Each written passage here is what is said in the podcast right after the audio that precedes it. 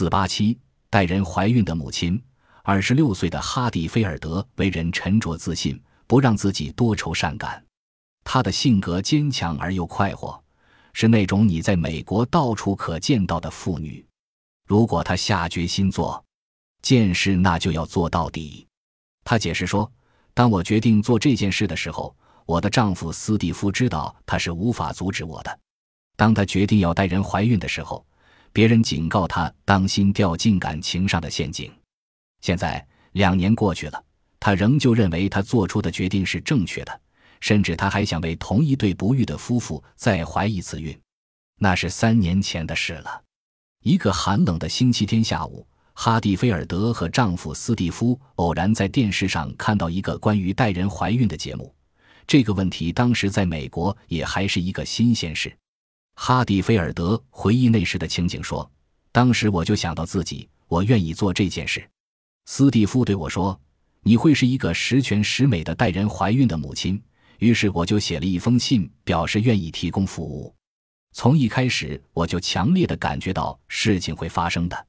在随后的一年里，他花了很多时间会晤律师、医生和精神病专家，这些人都向他说明他将遇到的问题，并且都向他查询是什么原因使他愿意担任这种角色。哈迪菲尔德举出了三个原因。第一是成全那一对急着想要孩子的夫妇，第二是他自己想在他的一生中有些新奇的经历，最后是为了钱。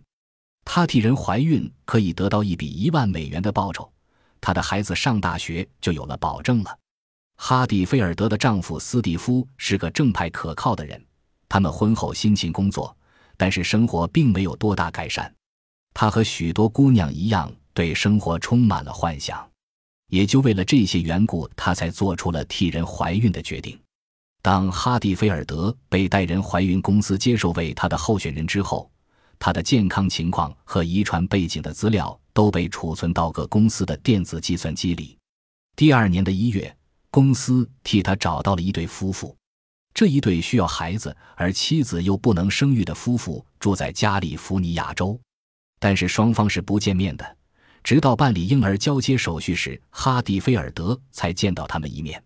接着是签署合同，价钱是事先商定的。然后他就做了人工受精手术。谈到当时的情形，哈蒂菲尔德说：“那天斯蒂夫和我一道去的，在路上我们谈了我们的感受。我们从小就认识，可是就在那一天，我对他的了解超过了以前的许多年。在我手术后的三天里，我们都感到反常。”像是陌生人一样，但是痛苦的时刻转瞬即逝。当我开始怀孕以后，他比我怀我们自己的孩子时还要体贴我，因为他知道我是在为别人做好事，而这对我来说也是不好受的。我有时会在夜里惊醒，以为我这一决定是发疯了。最后，当孩子养出来交给对方的那天，倒是斯蒂夫感到难受了。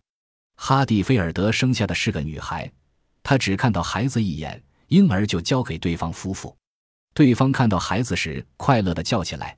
哈蒂菲尔德却异常的平静，倒是斯蒂夫有一种妻子受人欺骗而为之痛心的感觉。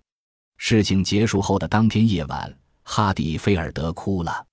他想到，就在两分钟的时间里，他养出来的小女儿却有了四个父母，他们把孩子抱走了，而他的任务也结束了。他意识到他必须立即离开同病房的产妇们，于是第二天他就出院回家了。